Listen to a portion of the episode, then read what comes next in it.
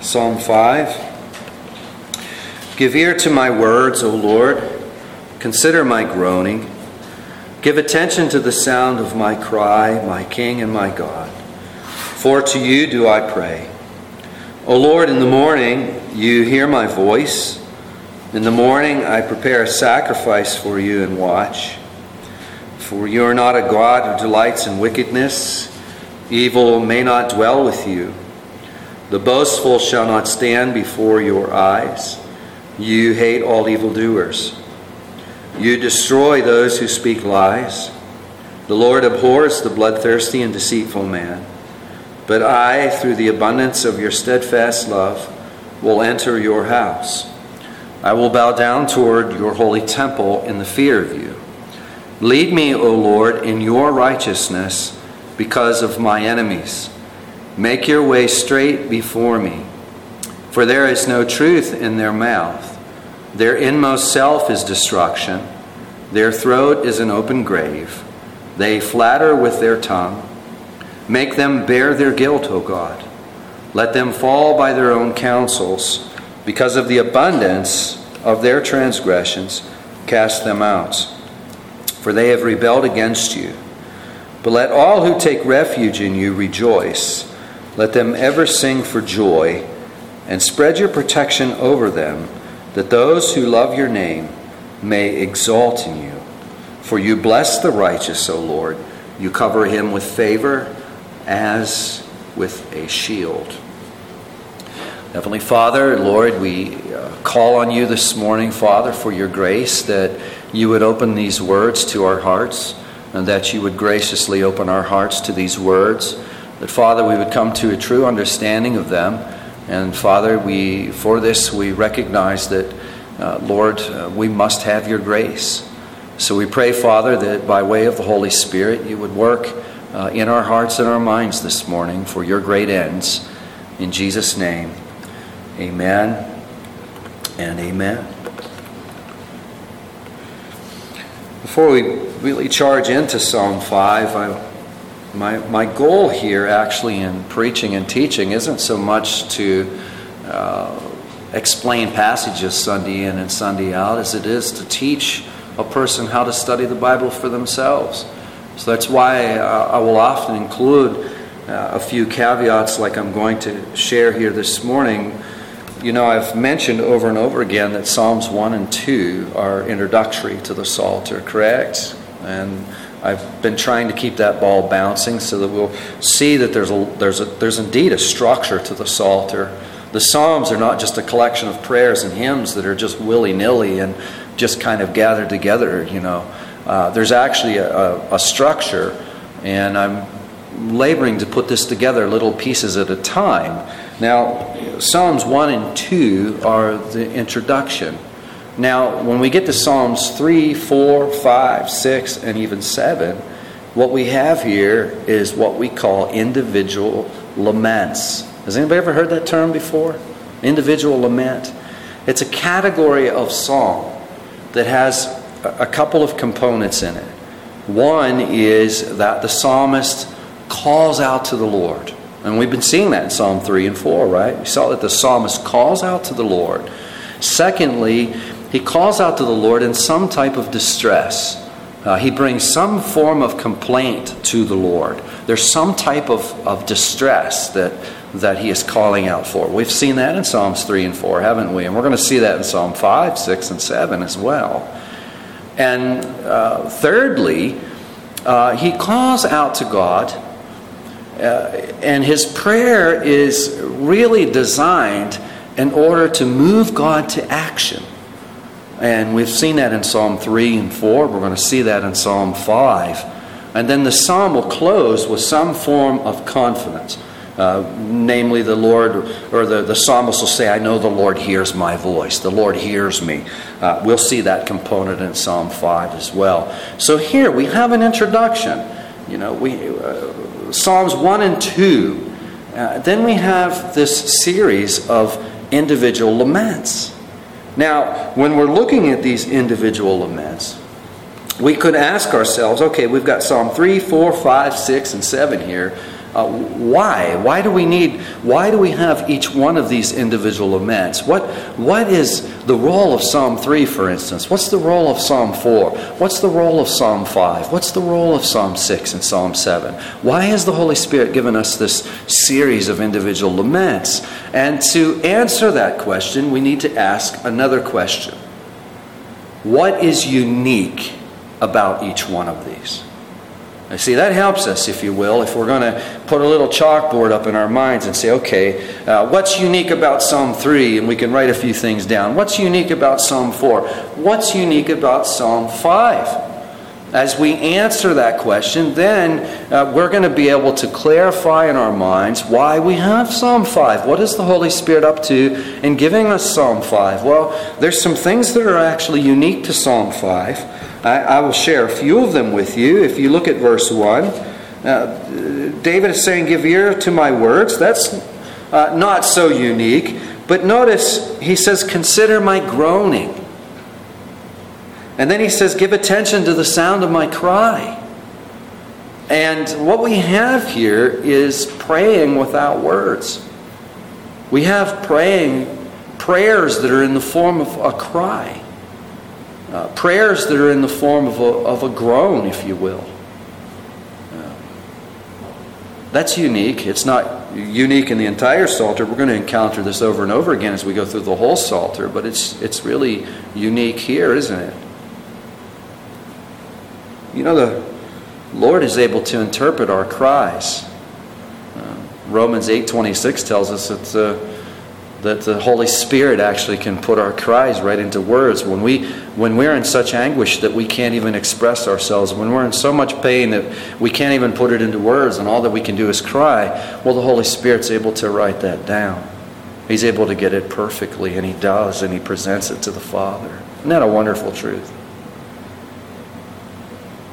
That's the first thing we notice here. Second thing we notice is at the very end, of verse 3, the last line. O Lord, in the morning you hear my voice. In the morning I prepare a sacrifice for you. And watch. See the word watch there? This is unique to Psalm 5. Uh, not only is David praying, and some of his prayer, portion of his prayer is not even able to be uttered into words. He's crying, he's groaning under whatever this distress is. Uh, but he's not simply praying and then moving on, but he's watching. And of course, he has to get on with the business of the day. He's king of Israel. He's a busy, he's a very busy person. But in the whole course of things, he's watching for the answer to his prayer. You know, John Bunyan, somewhere in his writings, I recall reading where uh, he repented. He said one of the one of the, the, the leading sins of his life as he uh, walked with the Lord was that he failed to watch for the answer to the prayers that he lifted up. And I, that, the first time I read that, I thought to myself, wow, that really resonated. So, how, how often we're prone to pray and then just move on and sometimes forget about what we've even prayed for. Uh, so, here the psalm is teaching us to watch. And because of these lessons, sometimes when Psalm 5 is preached, it's preached really kind of like lessons in prayer. You'll hear, you'll hear sermons or you'll read sermons where Psalm 5 is a lesson in prayer. And that, that, would be make, that would make good use of Psalm 5. But there's a couple other things about Psalm 5 that are very unique. And if you look at verse 5, now there's a somewhat shocking statement there at the last line, isn't there? We're told that the Lord hates evil doers. It's a bit shocking, isn't it? Uh, to our ears. We're going to talk about that this morning. And you'll notice verse 10. The psalmist calls on the Lord to make his enemies bear their guilt, to fall by their own counsels, and uh, to be cast out. Uh, this is what we call an, an imprecation. Uh, Psalm 5 would fall under the uh, the category of imprecatory psalms. Has anyone heard that word before, that term, the imprecatory psalms? When I was in seminary, I had, I had a class that was entitled Preaching from the Imprecatory Psalms, and I had to preach a sermon from one of the imprecatory psalms. Uh, these are difficult.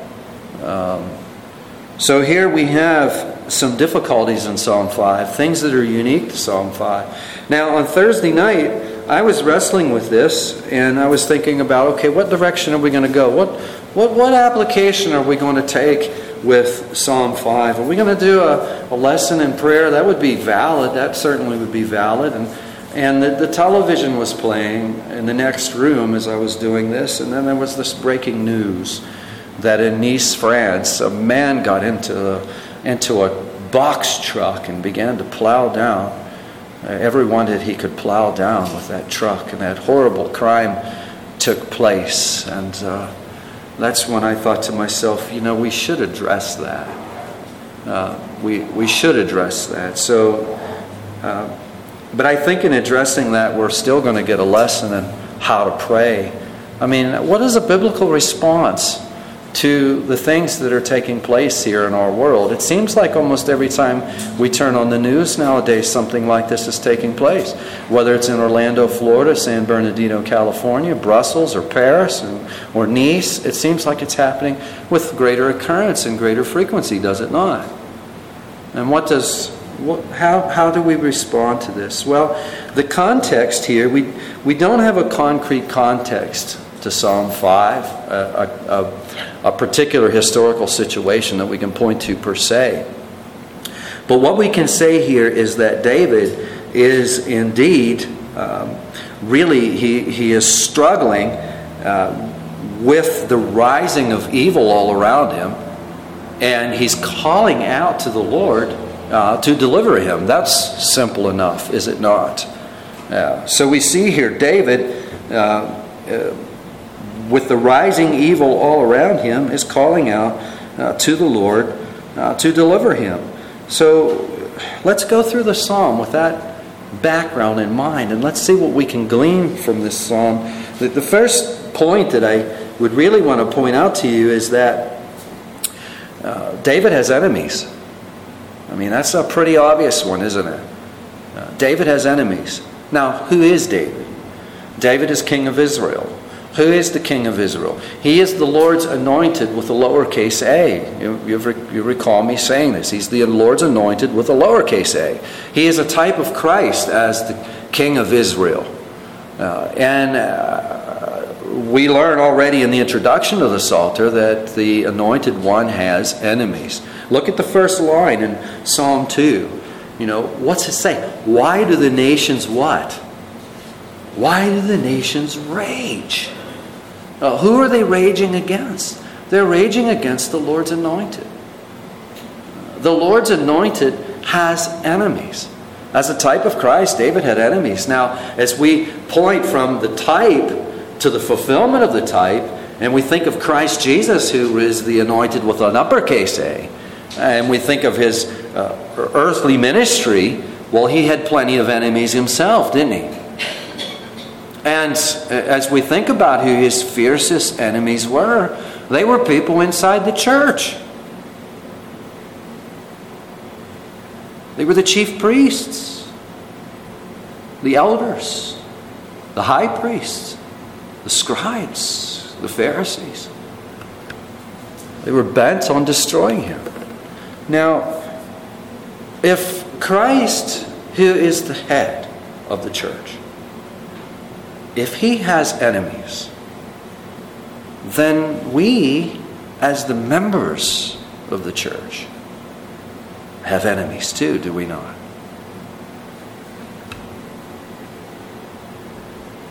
We have enemies all around us.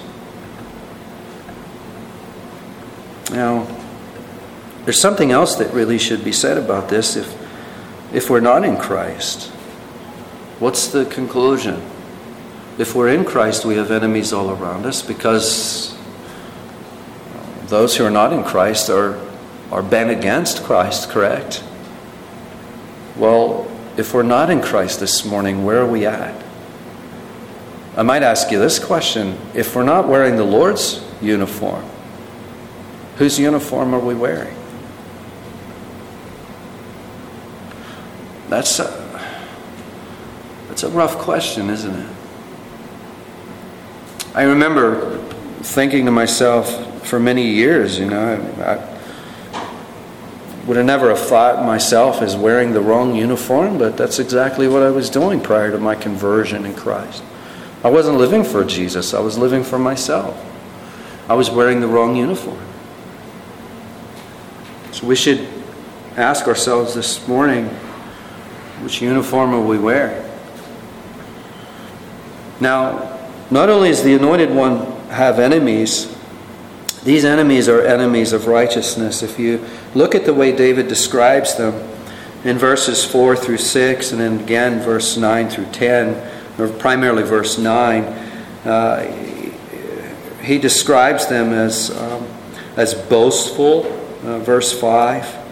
Uh, boastful. Who are the boastful? I think it's easy on, on one point to recognize who are the boastful, the one with the haughty eyes, as the Bible sometimes describes them. The boastful are those who are proud of their own accomplishments and are uh, very confident in their own abilities, whether it be their strength or whether it be their intellect or whether it be their, their own morality, whatever that might be. Uh, these are the ones who the scriptures would refer to as boastful. But uh, before we move on from that word, I think it should be said that there are indeed uh, worshiping components to this. There's a component of worship to this. Uh, there are definitely pagan overtones to this. Uh, Self sufficiency actually is a religion in itself. Because self sufficiency says, okay, I don't need Christ. I, I don't need Him. Uh, my yard is cut. In fact, it looks better than the rest of the yards in my neighborhood. And my bills are paid. Uh, my bills are paid on time, and I, I, I, know that some of my neighbors have red, they've got these red things on their doors every once in a while. There's never a red thing on my door.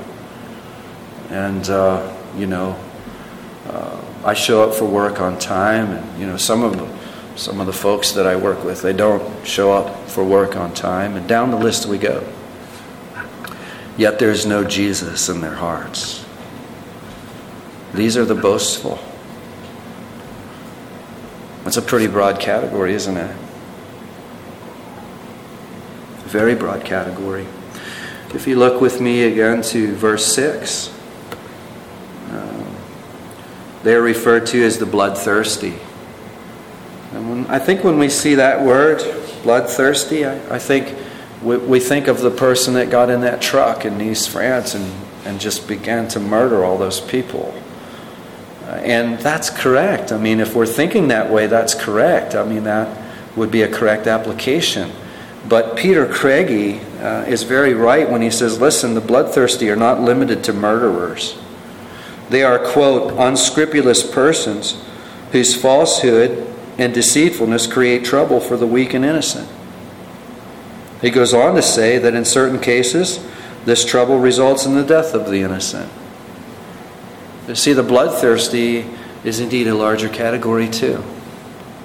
It could be that person, you know, who's committed crimes, yet because of their status, because of their place of power, and because of legal technical, technicalities that they, uh, that they manage to weasel out of, they go unpunished. Even though now that they're unpunished, there's new case law that's eventually going to affect the weak and the innocent. It's the bloodthirsty.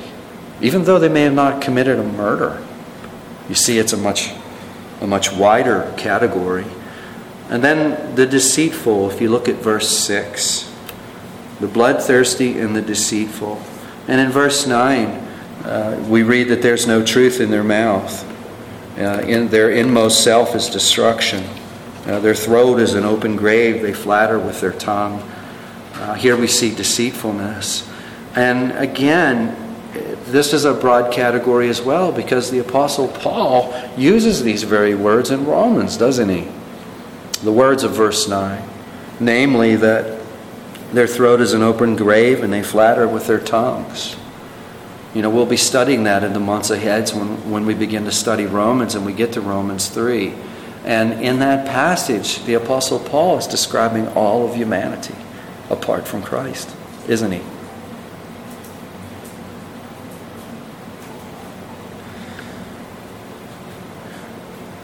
So we see the anointed one has enemies. His enemies are the enemies of the church, the enemies are enemies of righteousness.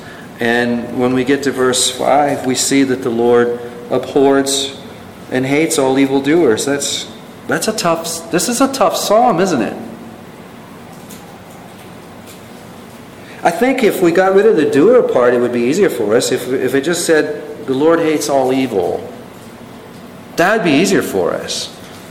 But that's not what it says, is it? Well, we could just ignore this and not preach on it. That's the course that many take. Uh, wow, let's just move on to Psalm 6, okay? Uh, enough of that. But that isn't the case we can. T- I, I can't take that, you see. I'm called to preach the whole counsel of God. I can't go there. That's why I like starting from the beginning and working my way through. That way I can't skip it.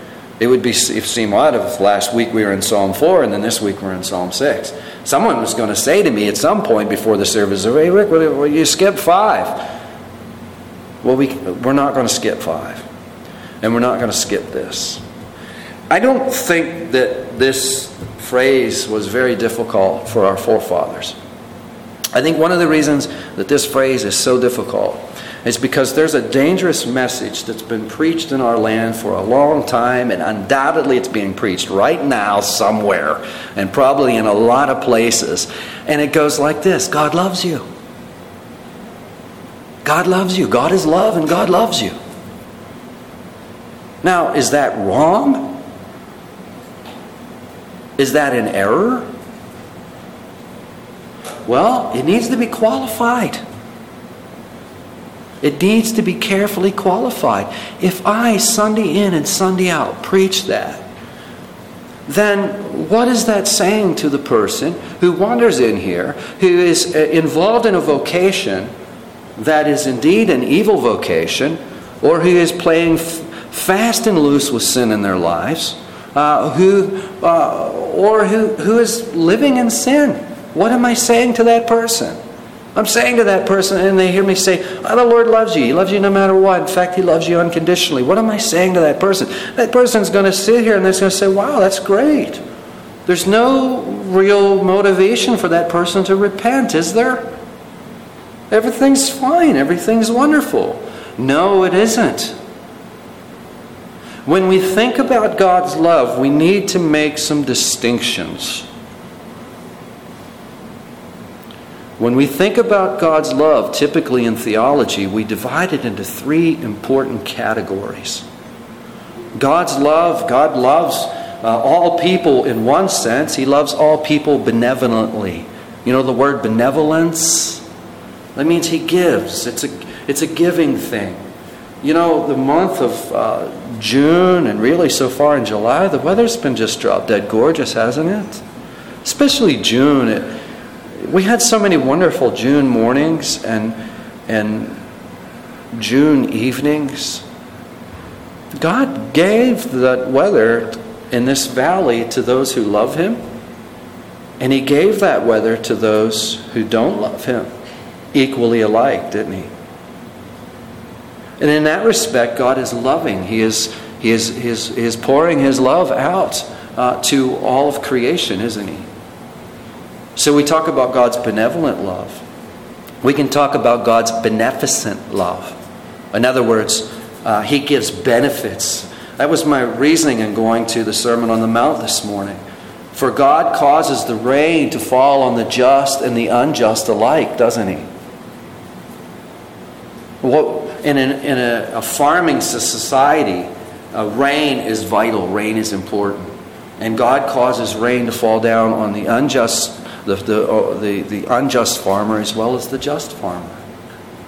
Let me put it another way the rain falls on the farming family who loves the Lord, and the rain falls on the farming family who doesn't love the world or love the Lord.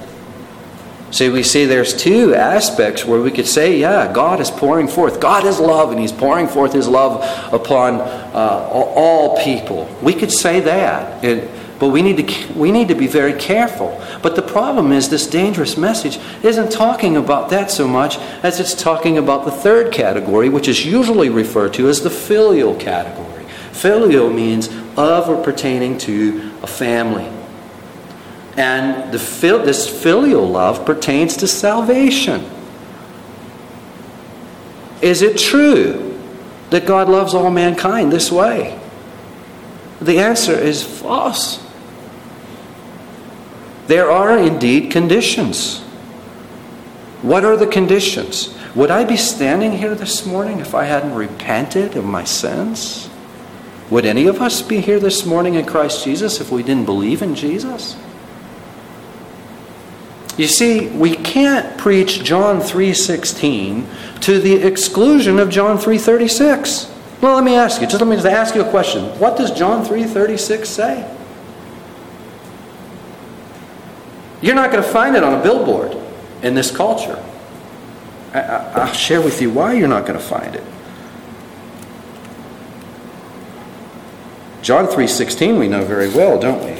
For God so loved the world that he gave his only Son, that whoever believed in him should uh, have eternal life, should never perish, but have eternal life.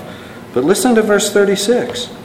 Jesus, in the same context, just a few verses later, says, Whoever believes in the Son has eternal life. Whoever believes in the Son has eternal life. Whoever does not obey the Son shall not see life but the wrath of God remains on him.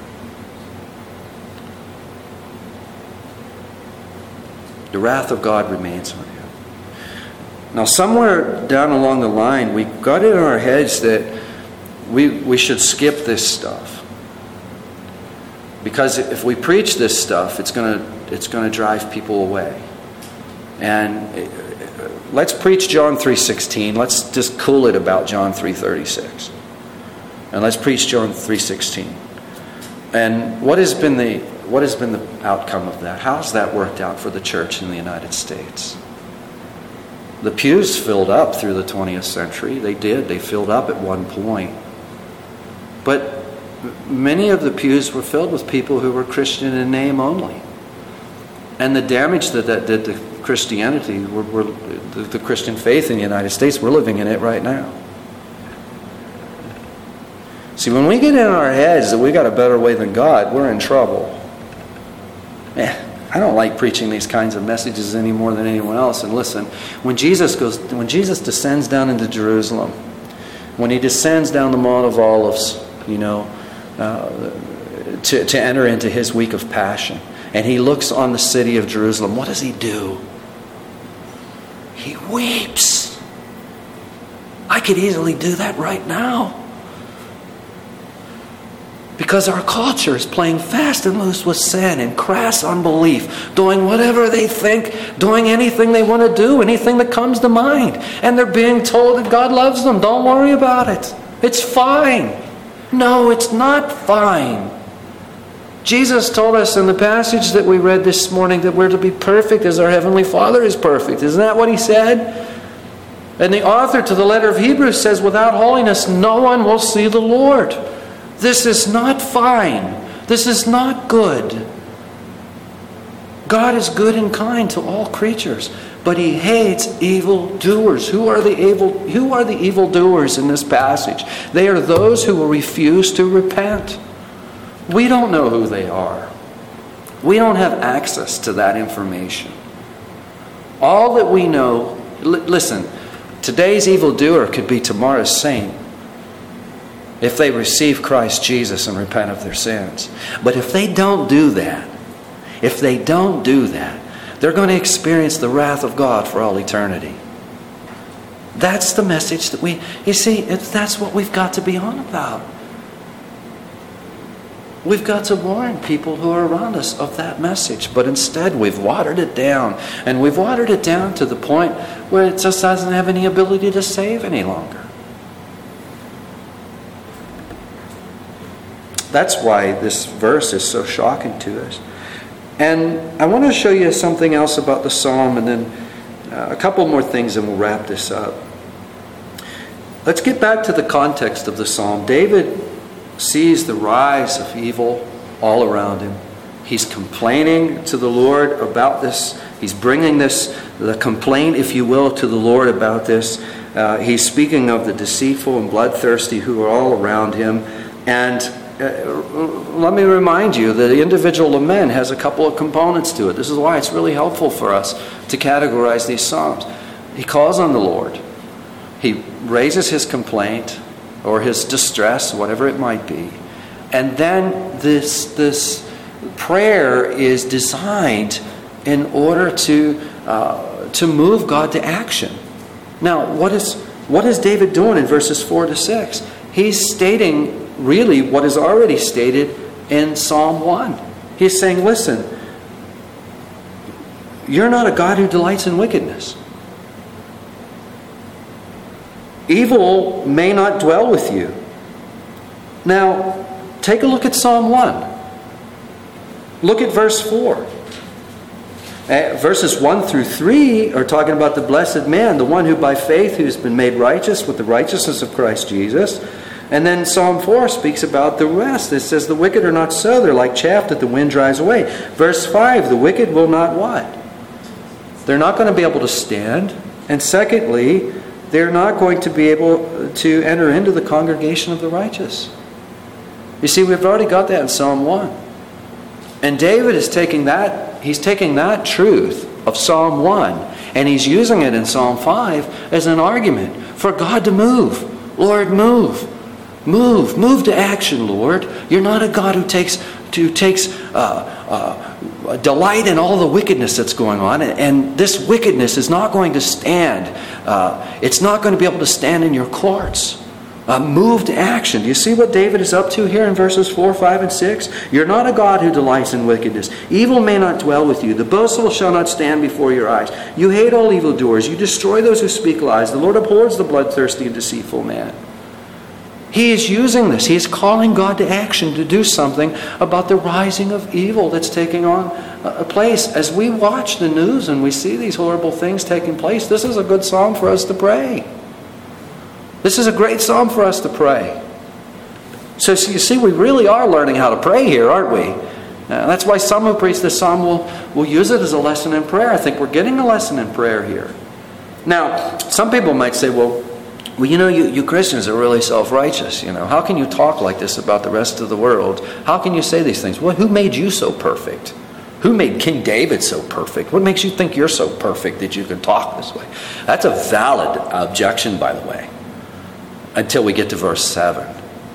Look at verse 7. David says, I, through the abundance of your steadfast love, will enter your house. Here's the gospel Here's the gospel. David doesn't say, I, through my own personal righteousness, is going to enter into your house. David says, I, through the abundance of your steadfast love. David is looking forward to the, to the Messiah. He's looking forward to Jesus. He's resting in the, love, the very love of God. David is a sinner like the rest of the world who needs God's mercy. While the rest of the world is rejecting that mercy, David is clinging on to it. He's clinging on to it for dear life. And we would do well to do the same. And where is this mercy and steadfast love seen? The New Testament reader says, oh, that's at the cross. And now the cross begins to make sense. Oh, you mean to tell me this God who hates evildoers, who, who hates evil, he came in the person of Jesus Christ and walked around with us. That's what happened. But it even gets better than that. He, he actually went to the cross to take the punishment for that evil that he hates. That's abundant love. That's abundant mercy. And that's the only way we're going to escape this is by clinging to Jesus isn't it? So when someone says, Well, aren't you self righteous to talk this way? No, I'm not. I might be self righteous, and in many areas of my life, may I repent of it. But when it comes to this, no, I'm not trusting in myself. I'm trusting in Christ. Jesus is the only one who lived a perfect life. And he offered that life up on, his, on the very altars of his justice. To come to save who? Who does he save? He saves those who embrace Him in faith and repent of their sins, meaning turning away from their sins. What happens to the rest? What happens to those who reject Jesus? They're left to represent themselves in the court. And see, we can't leave that part out. When we tell people that God loves unconditionally, we're leaving all of that out. David concludes the psalm with verses 11 and 12. He says, Let all who take refuge in you and rejoice. Let them ever sing for joy and spread your protection over them, that those who love your name may exalt in you. For you bless the righteous, O Lord. You cover him with favor as with a shield. Has it hit you? I, I, I, I trust that it's hit you, the joy of your salvation.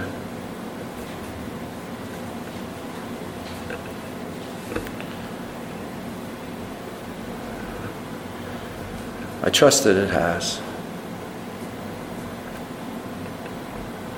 How about the joy of salvation of the one that's sitting next to you? And as I look at Chris and Becca, you know, Chris can sit there and he can just to know that his wife is in the faith. You know? Does that joy hit you? We have friends, we have people that we love. This should motivate us to pray for them, shouldn't it? That they would experience the joy too. Some of us have friends who've already passed through the doorway. And sermons like these make us think. It always makes me think when I hear a sermon like this, or I read a sermon like this. I, I think about my grandfather. I think about others who've passed, and some of you are thinking about them right now too. What do we do? What do we think? In these kinds of situations, I'll tell you what I think. I think that God is way more, way more benevolent and way more beneficent and way more loving than we could ever imagine. And I trust in His character there. At the end of the day, we do not know what goes on in a person's heart all the way up to the last time and the last moments of their life. So as we think about that, uh, let's just trust in the character of God, shall we? But our work to do here now is to be praying for those who we know are not in Christ. And for those who we suspect may not yet to be in Christ, because this is serious, isn't it? The rising of evil all around us is taking place because unbelief is rising all around us. That's why it's happening. Amen. Heavenly Father, Lord, we pray that you'll comfort us, so Father, with your word. For these messages, these psalms are difficult. They're difficult to preach, they're difficult to hear, they're difficult to digest. Uh, these are hard things and hard sayings. Oh, Father, we pray that, Lord, you'd be pleased to strengthen us through these messages, that you'd be pleased, oh Father, to, if need be, wake us up. And oh Father, please give us the faith and the grace not to skip these things. Oh Father, in our in our own wisdom, we've have so many times thought, oh, I better not share this. If I share this, then I'll, I'll run somebody off or I'll. Father, give us the ability to do this in love. And Father, keep us from thinking that way, for Jesus spoke of these things often and all the time. Uh, he spoke of a place where there's weeping and gnashing of teeth. And Father, we have thought ourselves better than Jesus. We thought, well, we'll skip all of this. And indeed, yeah, we probably will have more people sitting here on a Sunday morning, but where will we be? we're not going to be more faithful. Oh, Father, help us, we pray.